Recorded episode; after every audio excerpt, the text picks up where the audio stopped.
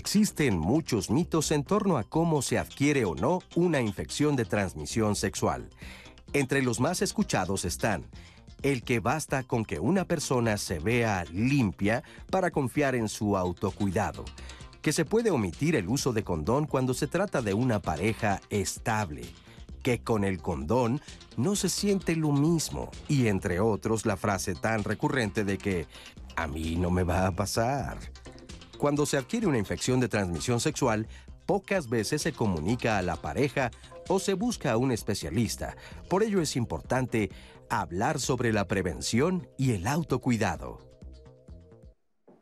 Hola, ¿qué tal? Muy buenos días. Yo soy Marisa Escribano y me da muchísimo gusto saludarle. Hoy quiero mandar un saludo muy especial a todas las personas que nos ven en diferentes lugares de la República Mexicana. Un saludo y la bienvenida, por supuesto, a todos ustedes a un tema que me parece fundamental. Hoy vamos a hablar precisamente acerca de estas infecciones de transmisión sexual, temas que siguen siendo, aunque usted no lo crea, siguen siendo tabú, un tema en donde a veces conocemos poco, nos asusta entender eh, lo que hay que hacer o lo que se puede hacer, porque todavía pues no estamos como muchos o muchas no estamos acostumbrados a hablar abiertamente de estos temas. Por, eso hoy queremos seguir aprendiendo y sobre todo hacer hincapié en que siguen ocurriendo, siguen sucediendo, son frecuentes y yo creo que la prevención es lo más importante y para ello tenemos que estar debidamente enteradas y enterados. Así que acompáñenos y quédese con nosotros. Y saludo con mucho gusto a Anaí Vázquez. ¿Cómo estás, Anaí? Buenos días. Buenos días, Marisa. Muy bien. Pues antes de empezar, Marisa, quiero darle también la bienvenida que nos están acompañando en la lengua de señas de intérpretes mexicanas el día de hoy, Alberto Mojica, y creo que por ahí va a estar también Lía Vadillo con nosotros. Pero pues para que se queden con nosotros a platicar sobre el tema de enfermedades de transmisión sexual, los invito a que dijiste una palabra clave, Marisa, aprendamos. Seguro vamos a reaprender también muchas cosas el día de hoy. Así que no se quede con ninguna duda. Hoy nada es malo para que nos comenten todo a través de las redes sociales Recuerde que estamos transmitiendo en Facebook y en YouTube para que nos dejen sus comentarios. Yo voy a estar al pendiente también de sus llamadas en el 55 51 66 40 00. Márquenos, escríbanos en nuestras transmisiones en vivo porque voy a estar compartiéndolo a lo largo del programa con todos los especialistas para que todos vayamos resolviendo, aprendiendo y reaprendiendo juntos. Así que, Marisa, yo al pendiente de todos los comentarios como siempre. Perfecto, para que sí, justamente aproveche y haga todas las dudas que tenga, pregúntenos, aquí están nuestros expertos, a quien le presento. Hoy está con nosotros Rosario Vallejo Sánchez. Ella es psicoterapeuta de pareja del Centro de Salud Mental y Género y es maestra en sexualidad, docente del Instituto Politécnico Nacional. Bienvenida. Muchas, gracias. Muchas gracias, Rosario. Está también con nosotros Corina Martínez Sánchez. Ella es maestra en educación y coordinadora de Progrésale AC. Bienvenida, Corina. Muchas gracias, buenos días. Gracias, buenos días. Y bueno, usted ya lo conoce, este, es una persona muy querida también aquí para nosotros en Diálogos en Confianza. Nos acompaña David Barrios Martínez. Él es médico especialista en sexualidad y psicoterapeuta. Bienvenido, David. Muchas gracias, Marisa. Gracias por la gentil presentación. No, al contrario, al contrario, es un gusto. ¿Y por qué tenemos que hablar de estos temas precisamente? ¿Por qué la importancia que tienen? Bueno, primero hay una importancia social, emocional y biológica de esta temática. Eh, se calcula que diariamente, según datos de la OMS, Organización Mundial de la Salud, un millón de personas contraen una infección de transmisión sexual al día. Al día. en México, datos recientes nos hablan de que en parejas estables o parejas que tienen con frecuencia relaciones sexuales, más o menos 123 eh, encuentros sexuales al año. Solamente en cuatro de ellos las personas utilizan condón, el así llamado preservativo, o algún método de vida erótica protegida. Este simple hecho, sin contar eh, el golpe emocional cuando tenemos una infección, cuando dudamos de tenerla, cuando no tenemos las precauciones necesarias con el propio cuerpo y con el de nuestra compañera o compañero sexual, o más de uno en algunos casos, entra toda una problemática de, carácter emocional que a muchas personas les origina mucha zozobra, mucha inquietud, pero con una paradoja. Mucha gente no hace nada. Partiendo de que no le está pasando nada, entre comillas, deja de hacerlo y entonces la cadena de transmisión prosigue.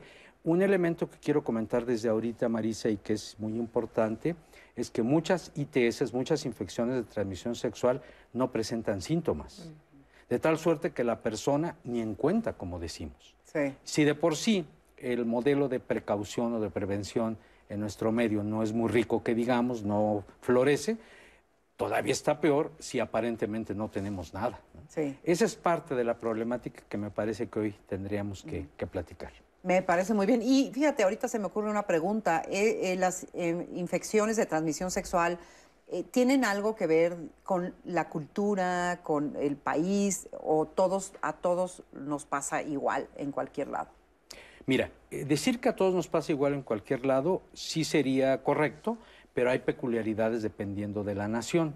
Por ejemplo, en el medio mexicano somos muy dados, tengo que, tenemos que admitirlo, a las posverdades, a dar por hechas cosas que, ni histórica ni actualmente son reales. Tendemos mucho también a admitir como verdaderas una serie de mitologías al respecto que no tienen nada de contacto con, con la realidad. Podemos asumir también el pensamiento mágico. Ah, eso le pasa a Sutanito y a Perenganito, pero a mí no. Yo soy de Tulancingo, ¿yo por qué me voy a infectar? ¿Sí? Entonces, e, esos elementos le confieren a, la cultura mexicana rasgos muy, muy peculiares. Y por otro lado, sabemos también que hay mucha reticencia, sobre todo de los hombres, a acudir al médico y a la médica. De pronto somos estoicos y nos aguantamos hasta que ya, válgase la expresión vulgar, chorreamos pus. Entonces, ese es otro elemento muy delicado que en México le confiere también características especiales. Nuestra cultura de la prevención, la comunicación en pareja y el hablar claramente de estos temas como lo estamos haciendo ahorita no es algo muy común y urge hacerlo.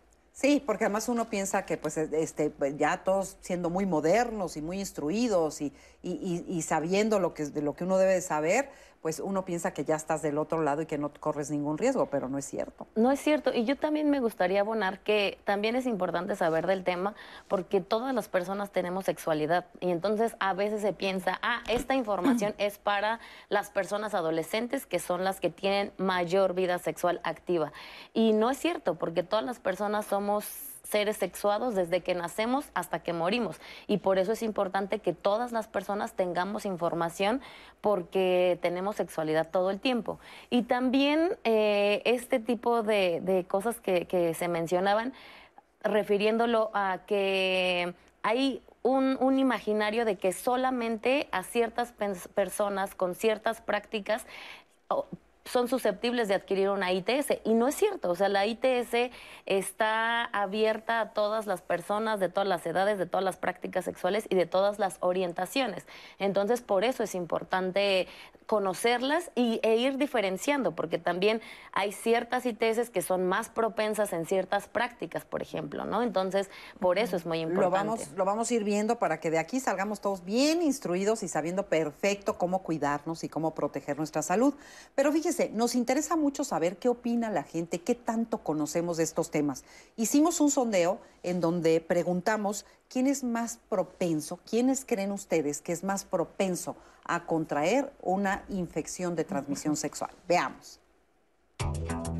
A mi punto de vista, esa persona que tiene o mantiene relaciones sexuales este, eh, constantemente, ¿no? Y más si lo hace sin algún tipo de, de protección. Las mujeres.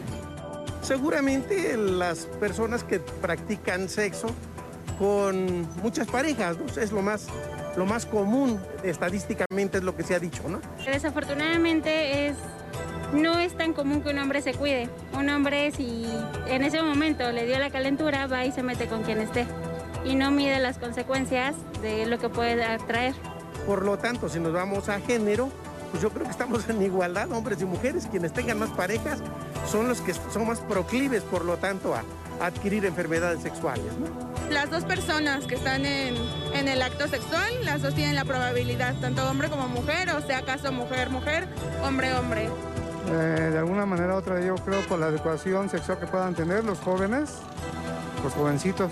Pues yo creo que se cree eso a lo mejor porque los jóvenes son menos cuidadosos en el en el momento de cuidarse con algún método anticonceptivo, pero no hay como edad, no importa si eres joven o adulto para contraer alguna enfermedad. Yo creo que de parte de las dos personas, porque no, no se puede guiar que por un hombre sea más propenso. Yo que como los dos pueden llegar a tener mucha actividad sexual, es propenso que cualquiera de los dos géneros este, se llegue a contagiar.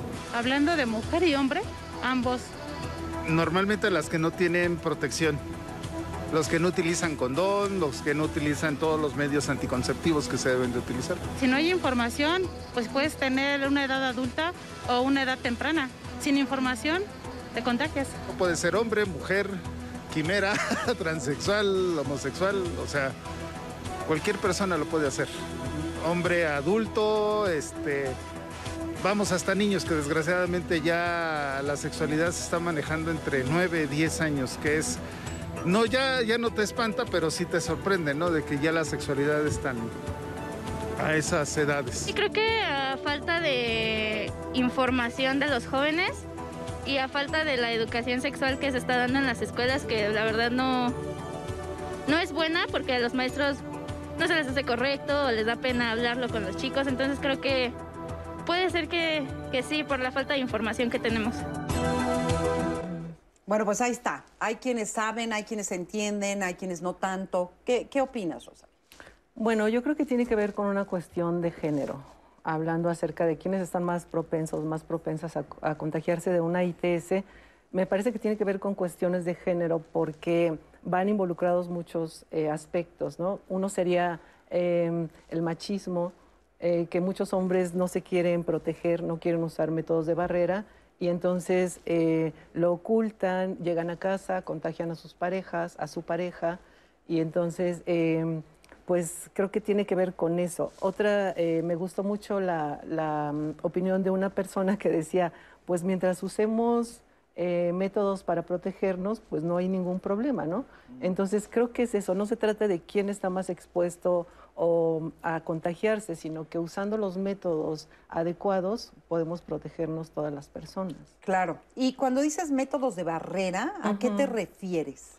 Bueno, está el, el condón, que parece ser que es algo que, que está al alcance de todas las personas, pero no necesariamente. O sea, eh, yo creo que también hay otros aspectos ahí importantes que habría que revisar, porque, por ejemplo, eh, parece ser que el uso del condón está eh, a la mano, sin embargo, muchos, muchas chicas, muchos adolescentes eh, ni siquiera saben cómo acceder a eso, les da pena, hay muchos prejuicios, ¿no? Aunque quieren usar el condón, eh, ¿Quién lo compra? A veces, y ¿No? hasta la persona de la farmacia, ¿no? Sí. Los maltrata, y entonces creo que ahí es en donde también hay un, un conflicto. Ajá. Y bueno, también está el Pero condón te preguntaba barrera, porque, o sea, quiere decir que es algo que justamente sirve como, pues, Barrera. como un límite, como una barrera para evitar que haya transmisión eh, eh, o que haya infecciones. Claro. Porque además es una zona, precisamente por la humedad que tiene,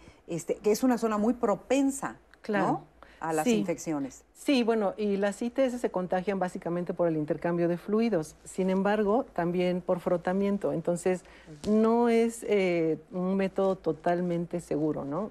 Pueden tener condón, pero al frotar pubis con pubis, pues se puede contagiar las personas.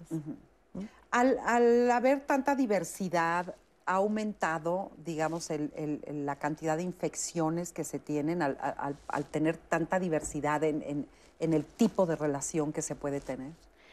Pues más bien se ha concentrado en ciertas prácticas.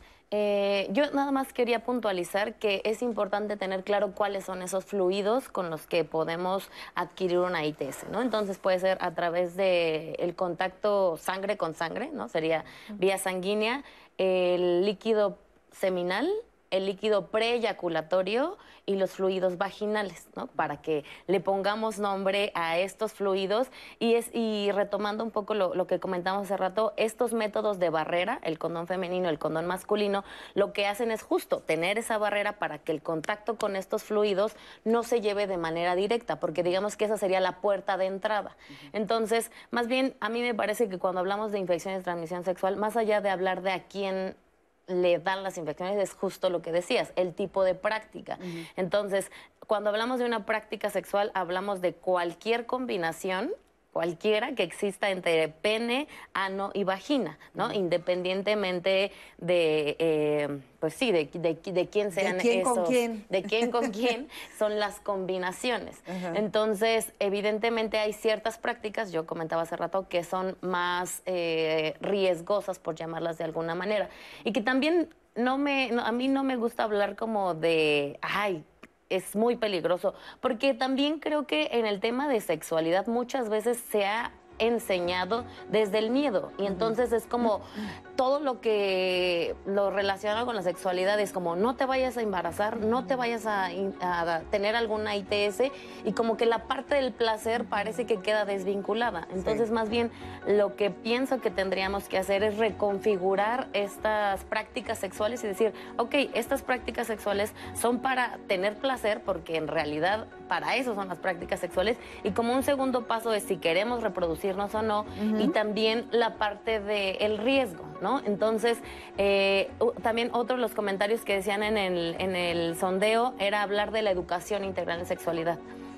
Si te parece, te interrumpo ahí para ir a una pequeña pausa, pero lo retomamos. Tenemos mucho de qué platicar, así que no se vaya, hacemos una breve pausa y continuamos.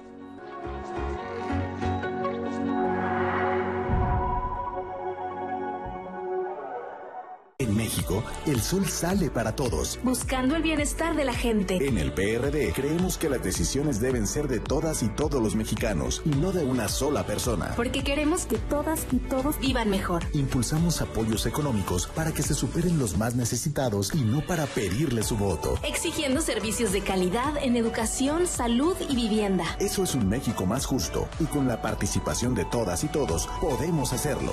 El sol sale para todos. Con Morena, las grandes decisiones del país las toma la gente. El pueblo guía nuestro proyecto de transformación. Hoy su voz suena más fuerte que nunca. El pueblo participa en la construcción del destino de México. Este movimiento es suyo. El pueblo elige a sus representantes y el destino de los proyectos y recursos de la nación que son suyos también. Nosotros respetamos la voluntad popular. Con Morena, el pueblo manda. Morena, la esperanza de México. Desinfectante, solvente, sanitizante. Seleccionar, limpiar, rehabilitar. En el Instituto Electoral Ciudad de México trabajamos arduamente para proteger tu voto y tu salud. Estamos listos para garantizar unas elecciones íntegras, seguras e incluyentes. Porque quien sabe, sabe que este 6 de junio hay que participar por nuestra ciudad.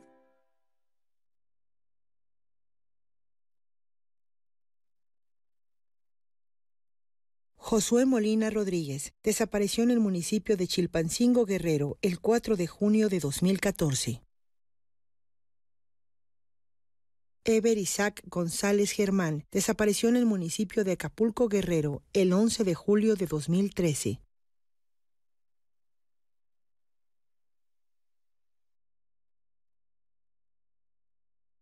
En estas elecciones implementamos estrictas medidas para prevenir contagios en las casillas. Siempre deberás usar cubrebocas y respetar la sana distancia. Te aplicarán alcohol en gel al ingresar y al retirarte.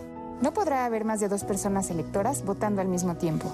Evita ir acompañado, pero si lo requieres, quien te acompañe deberá usar cubrebocas. Desinfectaremos frecuentemente todas las superficies. Por todo esto, este 6 de junio votar es seguro. Contamos todas, contamos todos. INE. Tú fuiste protagonista de la victoria del pueblo de México que inició la cuarta transformación. Ahora el dinero público se destina para la pensión de los adultos mayores, para las becas de los niños, las niñas, los jóvenes y para vacunar a todos y a todas. Los de la mafia de la corrupción quieren regresar para cancelar estos apoyos y volverse a robar el presupuesto como siempre lo hicieron.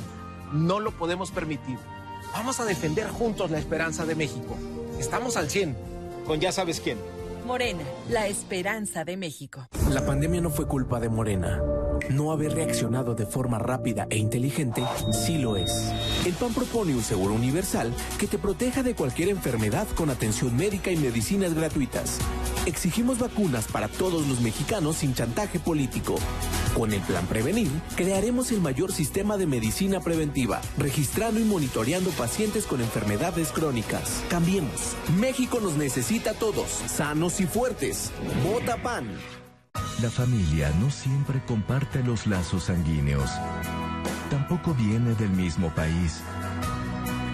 Una historia sobre cómo el amor puede construir un hogar. Mi hermano, un documental de Alana Simoes. Sábado, 15:40 horas.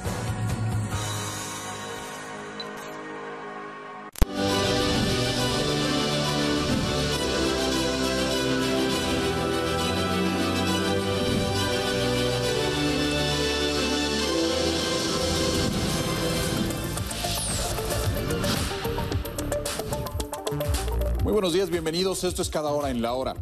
La Cámara de Diputados aprobó en lo general y en lo particular el dictamen con proyecto de decreto que expiden la- las leyes. La ley orgánica del Poder Judicial de la Federación. El dictamen fue enviado al Ejecutivo Federal para sus efectos constitucionales. Más sobre temas políticos y legislativos, también la Cámara de Diputados aprobó el dictamen enviado por el Senado mediante el cual se apuntala a la Fiscalía General de la República para que actúe con toda libertad fuera de la esfera de los tres poderes esenciales del Estado como un órgano autónomo e independiente para hacer su labor más eficiente y brindar justicia a las víctimas de la delincuencia. A pesar del confinamiento hay un dato positivo en medio de la emergencia sanitaria por el coronavirus. El encierro alentó a los mexicanos a leer en promedio más de tres libros en solo 12 meses. El INEGI reveló que ese nivel no se reportaba desde 2017. Los libros preferidos fueron los de literatura, siguiendo los especializados en alguna materia o en alguna profesión, también los textos universitarios. Las mujeres aseguraron haber leído 3.9 eh, 3.9 ejemplares, mientras que los hombres 3.5 este año. La preferencia de libros en formatos digitales se triplicó en comparación con 2016, pasando de 6.8 a 21.5%. En noticias internacionales, una posible nueva vacuna contra la malaria ha demostrado ser altamente efectiva en un ensayo en bebés de África. Este adelanto podría ayudar a reducir el número de decesos por la enfermedad que mata hasta medio millón de niños pequeños al año.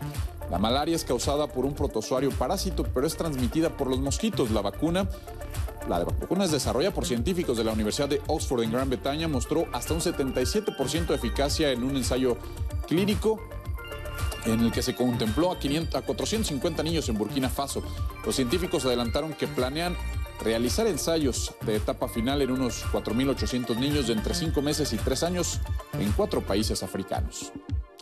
Y en la cultura, dos de los más destacados compositores de la época romántica protagonizan el concierto de la Orquesta Sinfónica Nacional. Félix Mendelssohn y Gustav Mahler, bajo la dirección de su titular Carlos Miguel Prieto, contará con la participación del violinista Agustín Hadelich, así como como solista invitado la cita a las 8 de la noche en la cuenta de Facebook del Palacio de las Bellas Artes. Es todo en cada hora en la hora. Le recuerdo que a las 11 del día le tendremos más información. Quédese con nosotros en el 11.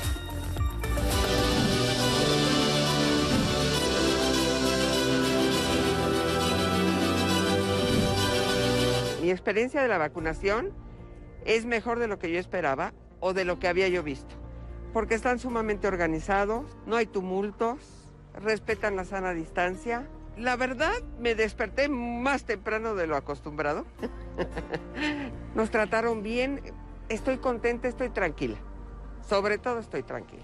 La vacuna para mí es ahorita ya una realidad, a medias, porque me falta la segunda. Me tengo que seguir cuidando hasta que llegue la segunda y después de la segunda también nos tenemos que cuidar.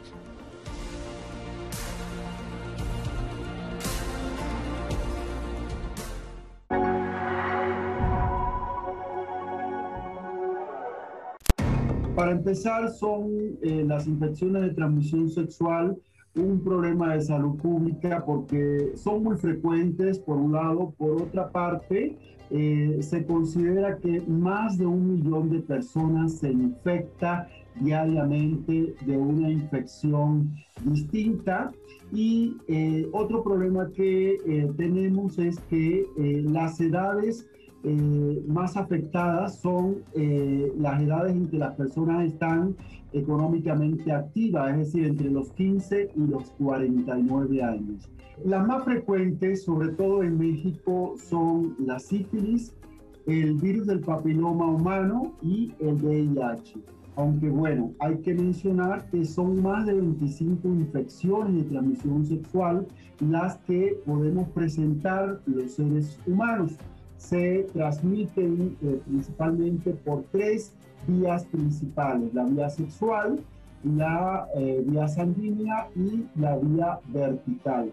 Antes a esta última vía le decíamos perinatal, pero la realidad es que el término vertical engloba más tiempo que el perinatal. Cuando una persona se infecta de alguna ITX, como le decimos nosotros, ITS, pues eh, esto afecta eh, grandemente a la autoestima porque la persona se siente incómoda, se siente eh, con dificultad para establecer un vínculo sexoerótico con su pareja.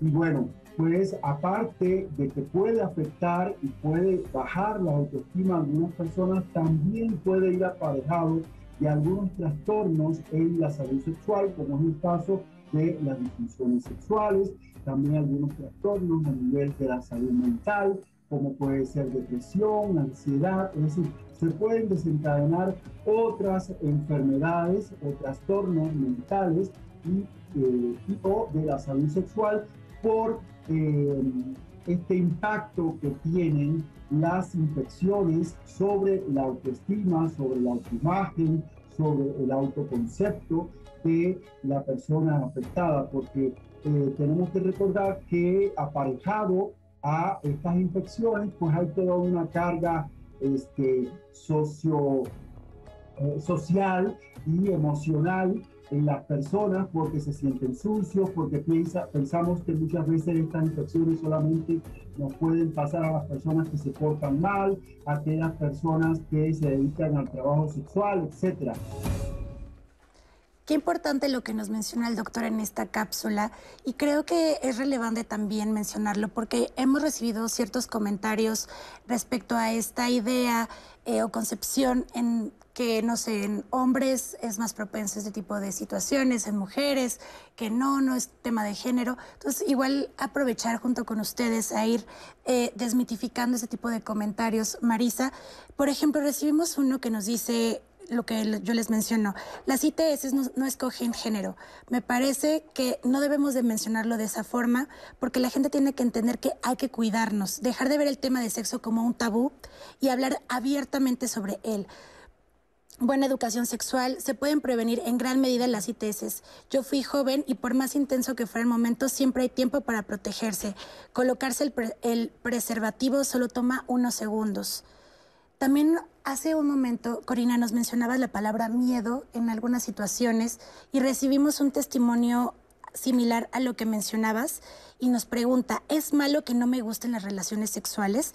Ya que prefiero no arriesgarme a riesgos de infecciones, dolor físico o tener este superestrés o ansiedad de que no puedes o no sabes cómo utilizar el condón, lo cual no me gusta porque distrae demasiado y duele mucho si no está bien preparado.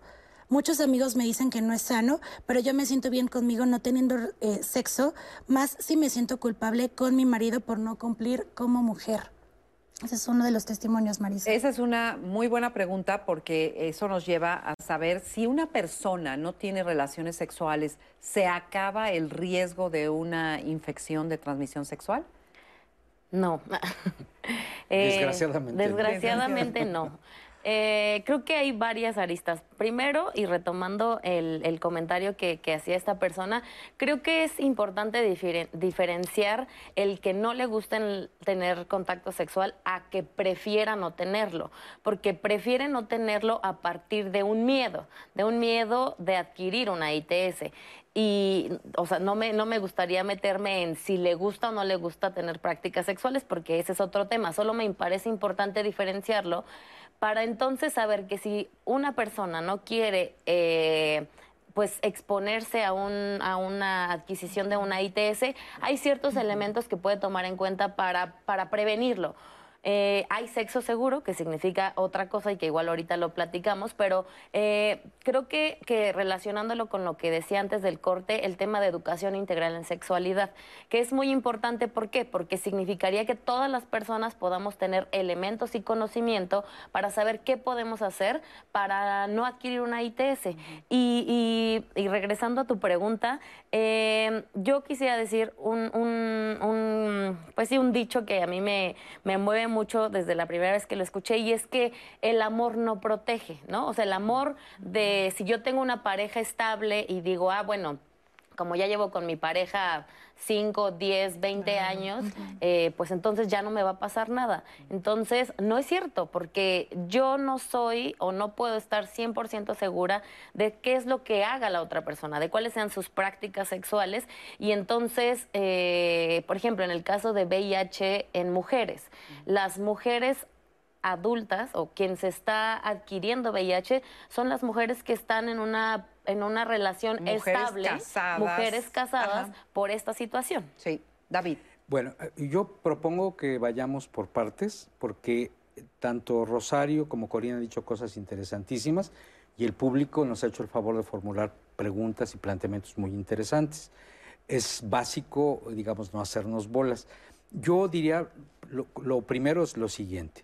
Estamos en presencia de un asunto que no es de moral individual, que es de salud pública, de pareja y de salud comunitaria. Eso es que estás diciendo es muy importante. Además, quiero recalcarlo. Sí, importantísimo. Sí, no, no depende de si te late, no, si piensas que sí, que no. Es una cosa de salud pública. Absolutamente. De hecho, el miedo, la vergüenza, la culpa, la inadecuación han sido diques, han sido obstáculos impresionantemente negativos para que se pueda atender esta problemática en el terreno social epidemiológico, en el terreno individual y en el terreno de pareja o de parejas. Lo otro es que, en efecto, si nosotros demandamos como algo urgente que haya igualdad de género, la igualdad es en los derechos y en las obligaciones. De tal manera que reconociendo que el machismo, que la falocracia, que todos esos elementos que tanto le han hecho daño a hombres y a mujeres es real. También hay que decir que la exigencia de autocuidado y de cuidado con las otras y los otros es para no solo los dos géneros, sino los géneros fluidos o intermedios. Y otro elemento que me parece muy importante, lo mencionaba Corina, es el que no es lo mismo abstenerse consciente y voluntariamente de algo que reprimir el impulso erótico. Decir, yo no tengo encuentros sexuales porque me gana el miedo, es, en primer lugar, renunciar al principio del placer, al que todos tenemos derecho. Y luego me voy a atrever a decir que hay ciertos elementos de falta de conocimiento, porque el tener vida erótica protegida, el así llamado sexo más seguro y otras prácticas protectoras, no impiden el placer, al contrario, lo favorecen. Hablando de género, que ya lo decía Rosario, que es muy importante, muchos hombres machines, lo voy a decir así, dicen, ay, no, es que con el condón no se siente nada.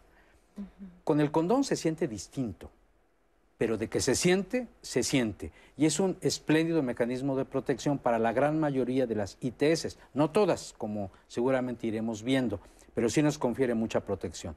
Y por último, una de las personas que, llamó planteó algo sustancial que a mí incluso me parece lo más importante de todo esto, la necesidad urgentísima de que en México tengamos educación sexual integral de esa población desde la etapa preescolar hasta los posgrados, en las familias, en los sindicatos, en las escuelas y como se hacen diálogos en los programas de televisión, porque esa sería, eh, sería el gran antídoto que nos podría favorecer otra cultura, una cultura de prevención, una cultura que tiene que ver con conocer nuestro cuerpo, porque ¿cómo rayos voy a saber cuando algo está funcionando mal si no sé cómo funciona mi cuerpo? Y, si cuando aparezca una ronchita o una secreción ni o una nos lo vemos. Ni nos lo vemos, ni nos lo tocamos, ni nos lo olemos. Conocer el propio cuerpo incluso es un paso previo a hablar abiertamente y con asertividad con la pareja o las parejas.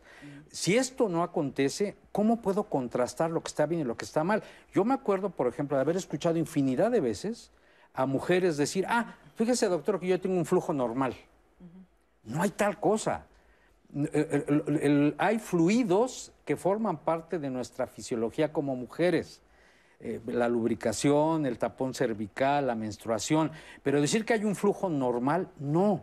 Una secreción con ciertas características de color, de olor, de apariencia, no es un flujo normal. Pero tradicionalmente estamos acostumbrados. Muchas mujeres dicen, ah, pues mi mamá la tenía, mi abuela la tenía, mis tías la tenían, y decimos que es normal.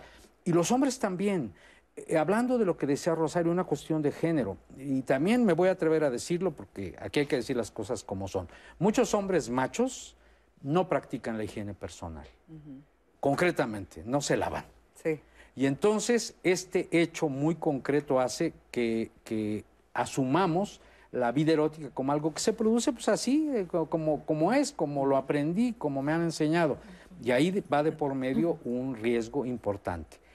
El placer ante todo, el placer no está, no choca pues con la responsabilidad. De hecho, la gente que tiene más responsabilidad disfruta más de su placer erótico. Oye, y preguntas y dudas que, que mucha gente tiene, porque las he escuchado a lo largo de años, es, por ejemplo, si te puedes infectar por entrar a un baño público, si hay infecciones o hay algún tipo de, pues sí, de infección o de algo que te pueda suceder por, eh, que, que no tenga nada que ver con, con- con el coito o con las relaciones sexuales. ¿Quién quiere? No, bueno, hay tres mecanismos de, de- por donde se van a dar estos contagios, como decía Corina hace ratito. Uno es el contacto sexual, que ya dijimos que tiene que ver con este intercambio de fluidos, y también por frotamiento. Está el contagio por sangre, sanguíneo, que también es a través de la transfusión, y también por el contacto con jeringas que estén contaminadas. Y el tercero es em, vertical, que tiene que ver con el embarazo, eh, durante el embarazo, después del embarazo, a través del canal de parto. ¿Y eso es por el embarazo? ¿Por las hormonas del embarazo? ¿O no? ¿También? No, no, no, ya, ya, po- ya estando contagiada la, la persona, ¿no? Puede Ya. estar, transmitir al bebé. Y también... Ah, em, se le me transmite al bebé. Sí, si no hay un tratamiento adecuado. no sí. sabía. Sí, sí, sí. No, sí. No, a ver, cuéntenme eso. Entonces, ¿el bebé puede nacer con algún tipo de infección? Como por ejemplo, ¿qué? Bueno, VIH. VIH, sí. Eh, y, y es que se relaciona con la parte que decíamos de cuáles son estos fluidos, porque pues es- al estar el- la mujer gestando, pues está en contacto con estos fluidos y el canal de parto sobre todo, ¿no?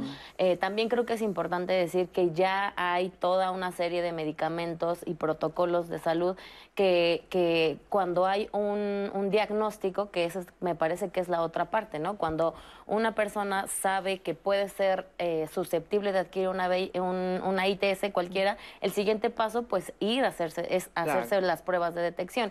Y que es romper con toda esta serie de mitos y estereotipos de la, bueno, los que ya comentábamos, ¿no? Como, y, y que lo quería relacionar con algo que decían que en, en el sondeo, que es para las personas promiscuas, ¿no? Y entonces, ¿quiénes son las personas promiscuas? Las que tienen siempre un contacto sexual más que yo, ¿no?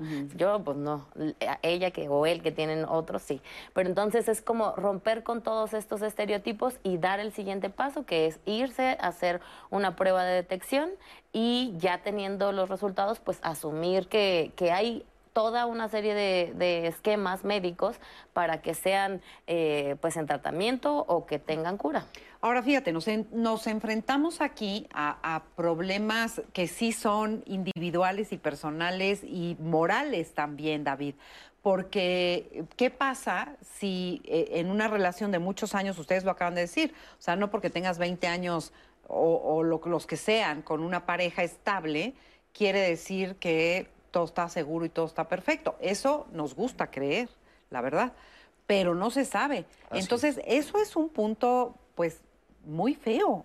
Absolutamente. Es un punto muy gacho. O sea, ¿cómo le vas a decir a alguien, oye, cuídate porque, este, pues, ¿quién, no le tengas mucha confianza a tu pareja?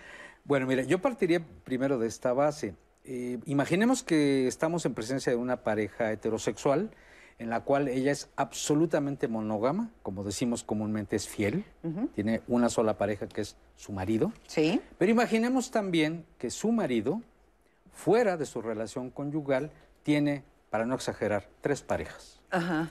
Y que con estas tres parejas no tiene método de protección alguno que permita cuidarse proteger a su esposa, en el caso que estamos hablando, y sus parejas alternas. Esto que estoy diciendo no es ciencia ficción. No. Esto pasa todos los días. Y nos lleva a otro elemento muy importante, que es cómo encarar una situación aquí. Lo que no se debe hacer es permanecer sin información.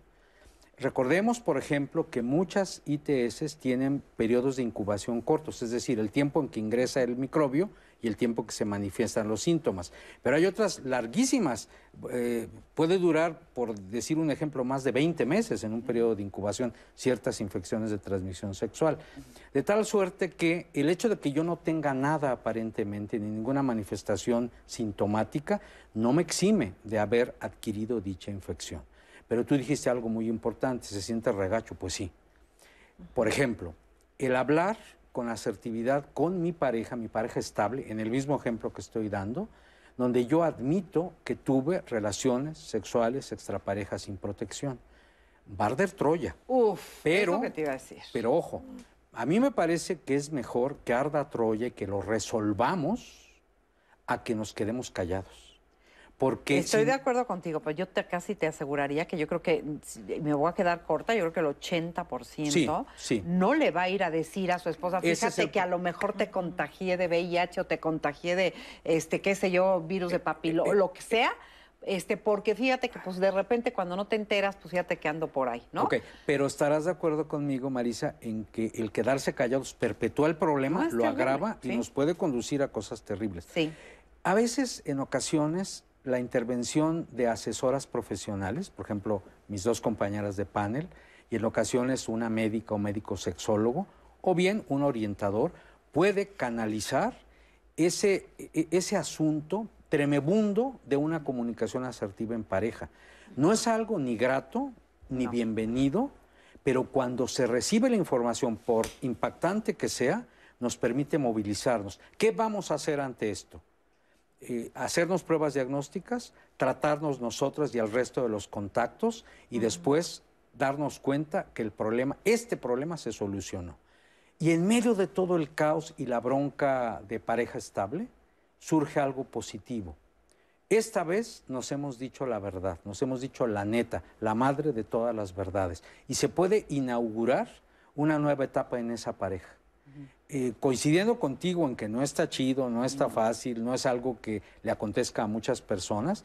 Hay personas que pueden temer incluso perder la pareja ante una circunstancia de ese tipo. Pero imaginémonos lo contrario. No solamente se puede perder la pareja, sino la salud y la vida. Exactamente, o sea, pierdes mucho, porque pierdes la confianza, pierdes la relación que tenías con esa persona y además la salud. Fíjate, este, pues en nuestros sondeos también justamente salimos a hacer la siguiente pregunta de, este, espérate, ¿cuál, cuál era? Es, ¿Cómo reaccionarías si tu pareja va y te platica que tiene una enfermedad, bueno, una infección de transmisión sexual? ¿Qué harían? Vamos a ver qué nos dice. Eh, bueno, si mi pareja me dice que tiene una infección de transmisión sexual, eh, me gustaría saber cuánto tiempo tiene que la contrajo, si está llevando un tratamiento. O sea, digo, igual no es algo que me haría tanto ruido, pero me gustaría saberlo para yo también poder cuidarme de esa forma. Híjole, es bien difícil, ¿no? Porque a final de cuentas tú le entregas eh, toda la confianza a tu pareja. Entonces sí sería una ruptura completamente, ¿no? De, de entradita, pues eh, me enojaría, ¿verdad? Porque no hubo un cuidado personal. Pues sí reaccionaría mal, pero este, pues sí, este, sí un poco mal porque pues realmente pensaría que tiene otra pareja, ¿no? O otra, otra persona. Si, si es una, una, una relación eh, fiel, este, con respeto, y si, si yo sé que llevamos una relación muy fiel este, y de respeto, yo creo que es por el lado de, la- de- de que hubo un descuido, no, no es cuestión de infidelidad. Híjole, pues yo creo que... Bueno, ante todo, pues qué bueno que sea honesto, pero pues no sé, podría ser que, que yo llegue, lo primero que llegue a pensar es que fue infiel, ¿no? Entonces, pues yo creo que me molestaría, este, pero pues sí, o sea, ante todo, qué bueno que me diga las cosas, pero yo creo que pues terminaría con esa pareja. Pues, pues normal, no sé, no me... Primero indagaría por qué- a, qué se debe, ¿no? si yo me sé, si yo como persona me cuido muy bien, pues me extrañaría. Aunque ella pues, puede, obviamente no se puede transmitir principalmente en sexo, ¿no? Puede, puede transmitirla, no sé, contagiarse en una alberca, en, no sé, en, un baño público, ¿no? Eso no me molestaría, pero sí me intrigaría. Bueno, pues primeramente tendría que acudir al médico. Médico especialista tanto para mi pareja como para mí y el tratamiento y ya no me meteré en holguras de dónde provino la, infección. Primero saber con qué personas se está metiendo y pues también revisarme, porque si, si ese es el caso, pues también podría yo correr el riesgo de que me haya contagiado y pues no está padre también el que te, el que ni siquiera sepas con quién estés. Ah, lo tomaría como algo que sí me, sí me sí me pondría nervioso y trataría de la forma de cómo apoyarle, de, ah, pues ven, vamos a un médico, ¿vale? Y también yo también trataría de cuidarme y usar protección. Qué lindos, porque todo el mundo contestó muy decente, todo el mundo dijo, bueno, eh, me pondría nervioso. ¿Qué? Ya me imagino cómo nos pondríamos, ¿no? La verdad es que es una reacción natural. Pero fíjate, estabas diciendo algo súper interesante que quiero que lo comentes, porque ¿qué pasa cuando llegan y te dicen que, este, que tienen una enfermedad de transmisión sexual y...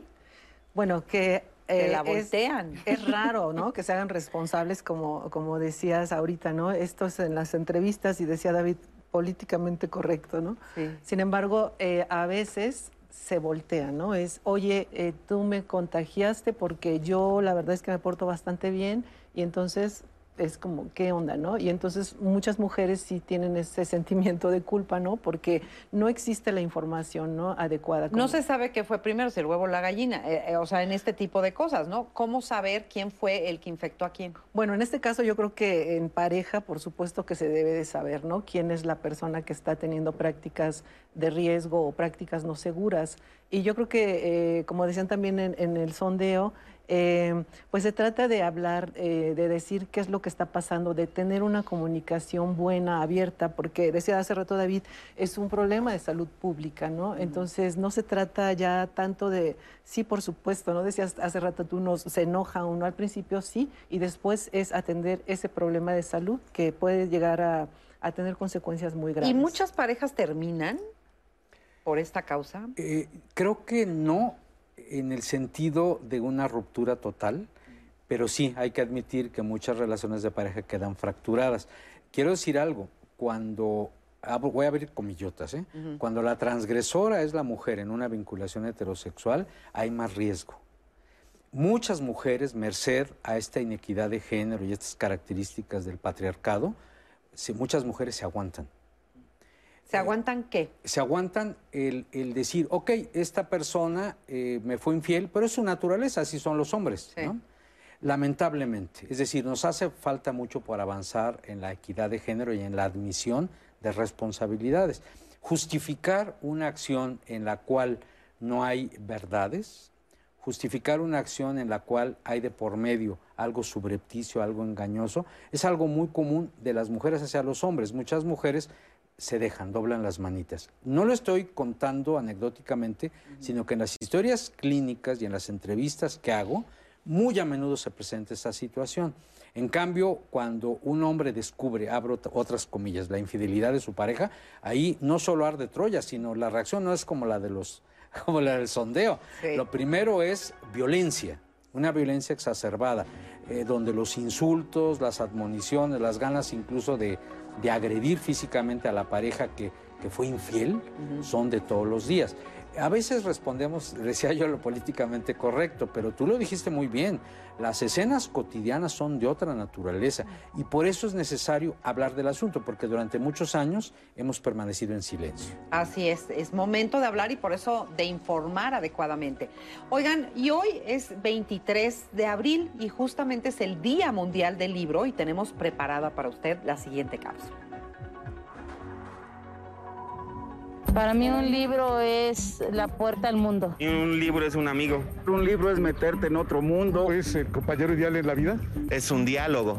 Es algo extraordinario. El derecho de autor es la propiedad intelectual. Sí, es proteger la obra intelectual de quien la crea. El 23 de abril se conmemora el Día Mundial del Libro y del Derecho de Autor. Esta fecha fue proclamada por la Conferencia General de la UNESCO en 1995. Se eligió este día ya que coincide con el fallecimiento de Miguel de Cervantes, William Shakespeare e Inca Garcilaso de la Vega. Este día rinde homenaje a los libros y a los autores y fomenta el acceso a la lectura para el mayor número posible de personas. El libro es una de las creaciones más grandes y antiguas del ser humano, objeto valioso que guarda en su interior un tesoro cultural, literario, histórico y científico. El libro transmite y preserva creencias, ideas, valores, costumbres, tradiciones, relatos fantásticos y descubrimientos científicos. El libro en la Edad Media era un objeto de lujo al alcance solo de unos cuantos privilegiados. Por esta razón, las bibliotecas estaban custodiadas por los monasterios. Eran resguardados como verdaderos objetos únicos, ya que los libros contenían el conocimiento, la luz y la verdad. En la actualidad, el libro es tan apreciado porque te hace viajar a través del tiempo. Los libros cobran vida en manos de un lector y puede ser un gran compañero y un gran amigo para ti. El Día Mundial del Libro y del Derecho de Autor ha servido para atraer a gran número de personas de todos los continentes y orígenes culturales para descubrir al libro como vehículo de conocimientos y como depositario del patrimonio inmaterial, y como fuente de ingresos materiales y obra de creadores protegidos por el derecho de autor.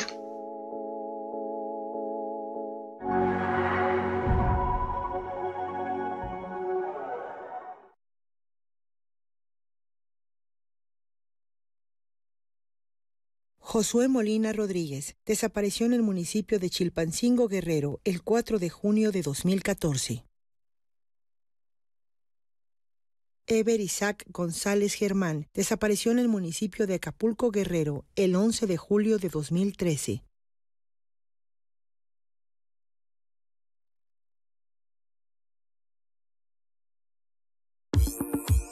De lunes a domingo, 11 Noticias te ofrece sus espacios. De la mañana hasta el anochecer tenemos información confiable. Cada hora te llevamos los últimos acontecimientos. Con el sello que nos distingue. Somos Prestigio Informativo. Hola, te saluda Rocío Brauer. La medicina digital, telemedicina o health está haciendo posible diversificar las modalidades de atención al paciente y mejorar la interconectividad en tiempo real. Precisamente la comunicación, los productos y servicios y procesos de atención sanitaria para mejorar la salud y el bienestar de las personas están muy ligados a las herramientas digitales. Por eso en la próxima emisión de Digital hablaremos de medicina y salud digital. Digital, sábado, 11 horas. Un joven traductor, un músico de jazz, una camarera, un médico americano y una corresponsal de guerra comparten sus secretos cuando estalla la Segunda Guerra Mundial. Then I love you. And I'm scared. Mundo en llamas. Estreno, domingo, 21 horas.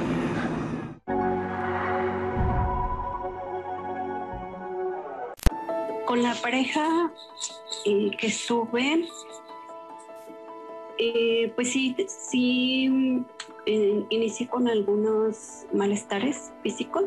Acudí al ginecólogo y pues sí, sí me, me mandó un tratamiento para, para pues una infección que tenía. Y en ese momento pues lo que también ese tratamiento este, lo mandó para mi pareja. Eh, entonces, pues yo equivocadamente lo que hice fue pues comprar el, tratamiento para los dos. Eh, y pues se lo di. Este, yo le di el, el, tratamiento, pero pues ya no supe si, si él se lo tomó, si, si siguió las indicaciones. Cuando me detectaron el virus del papiloma, eh, pues esa noticia pues sí me cayó pues iba a decir como bomba, pero a lo mejor exagero con mi, al decir que me cayó como bomba, pero pues yo no me esperaba ese diagnóstico porque pues en mi vida sexual yo no, yo no había tenido tantas parejas sexuales. Mm, pues sí sentía mucho miedo así como de comentarle a esta pareja por miedo que se fuera, ¿no? Este, o que pensara que pues que yo fue la que yo le transmitía algún rollo, ¿no? Eso es lo que yo, yo generaba así, este, eh, que yo pudiera ser la transmisora y para nada, así, este, y como querer este, decirle así como suavecito, ¿no? Así como, como, pero así como no te vayas a enojar, ¿no? Así, este, y ya después de un tiempo, pues sí fue doloroso para mí, este, pues dejar a esa persona, este, eh, yo no sé si esta persona era una persona promiscua. Este, en algún tiempo, cuando estuve con él, él se fue a Estados Unidos y, este, y estuvo allá, pues, no sé, un año más o menos. Entonces, yo, yo pienso, pues, no sé si en ese año este, él tuvo alguna otra pareja sexual y lo que yo pensaba, pues, es que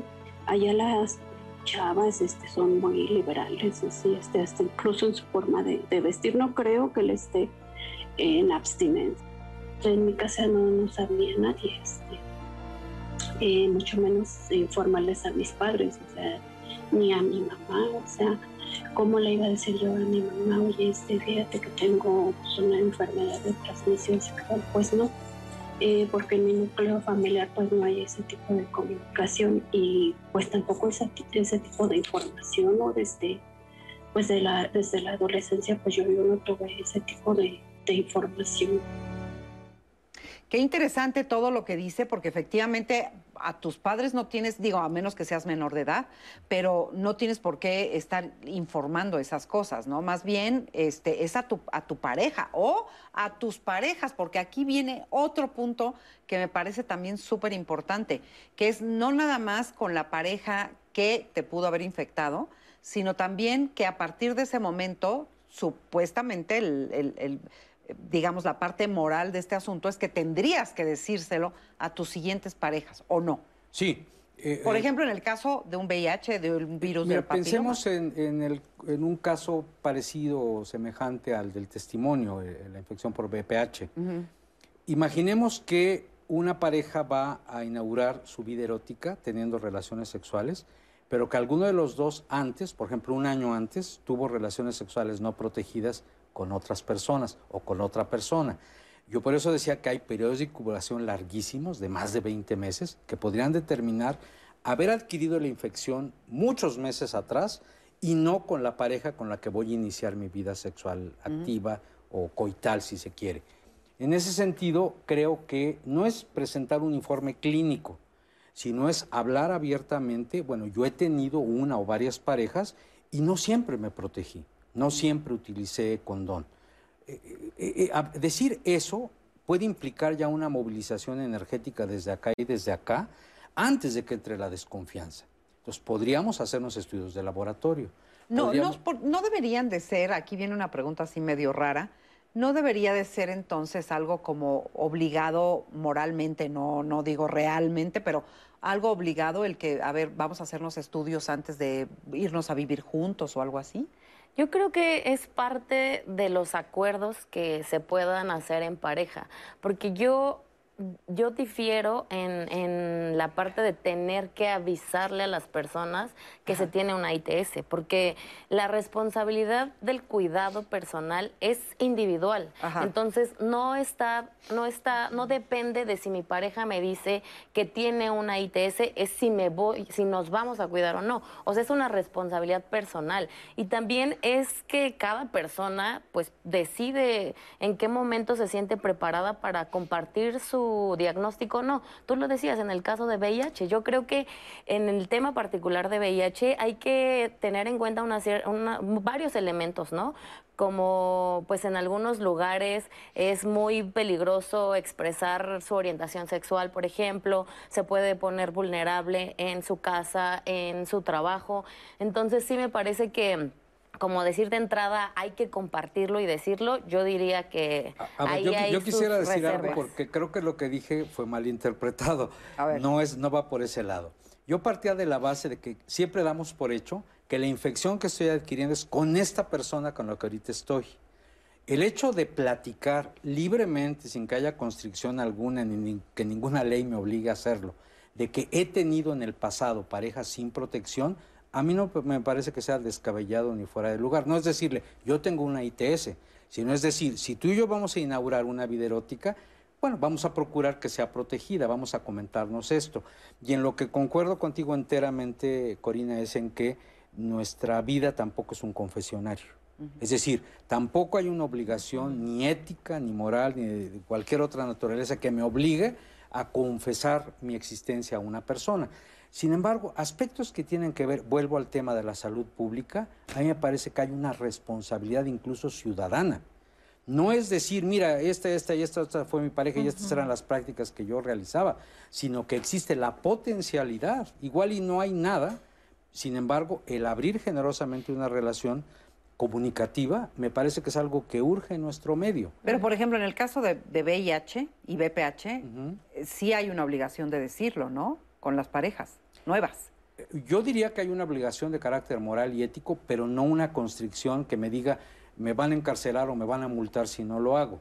Obviamente que sí sería deseable que hubiera ese estilo de comunicación. Mira, simplemente por un hecho, si yo me voy a responsabilizar de mi cuerpo y de mi salud, y si pretendo un vínculo afectivo, amoroso, erótico con alguien con quien compartir la existencia mientras dure nuestro vínculo de pareja, a mí me parece que sería deseable el hablar acerca de eso.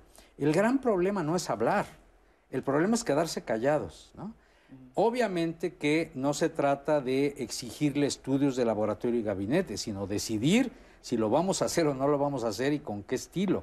Yo creo que nos evitaríamos un sinnúmero de problemas. ¿Cómo se detectan? sí, y quiero saber cómo se detectan estas enfermedades de eh, este, estas infecciones de transmisión sexual. ¿Se detectan con estudios de sangre, este, o son eh, de fluidos locales? En el caso de las mujeres tengo entendido que es con Papa Nicolau. Eh, es, es muy variado, Marisa, porque como decía el doctor Tirso Clemad, es un brillante infectólogo. Eh, tenemos bien descritas alrededor de 35 ITS y yo primero diría que las agrupamos en cuatro grandes rubros dependiendo del agente causal. Ah, recordemos que el agente causal no es la pareja, ¿eh? Sí, sí, el agente causal es un microbio. Es un bicho. Y tenemos cuatro grandes grupos.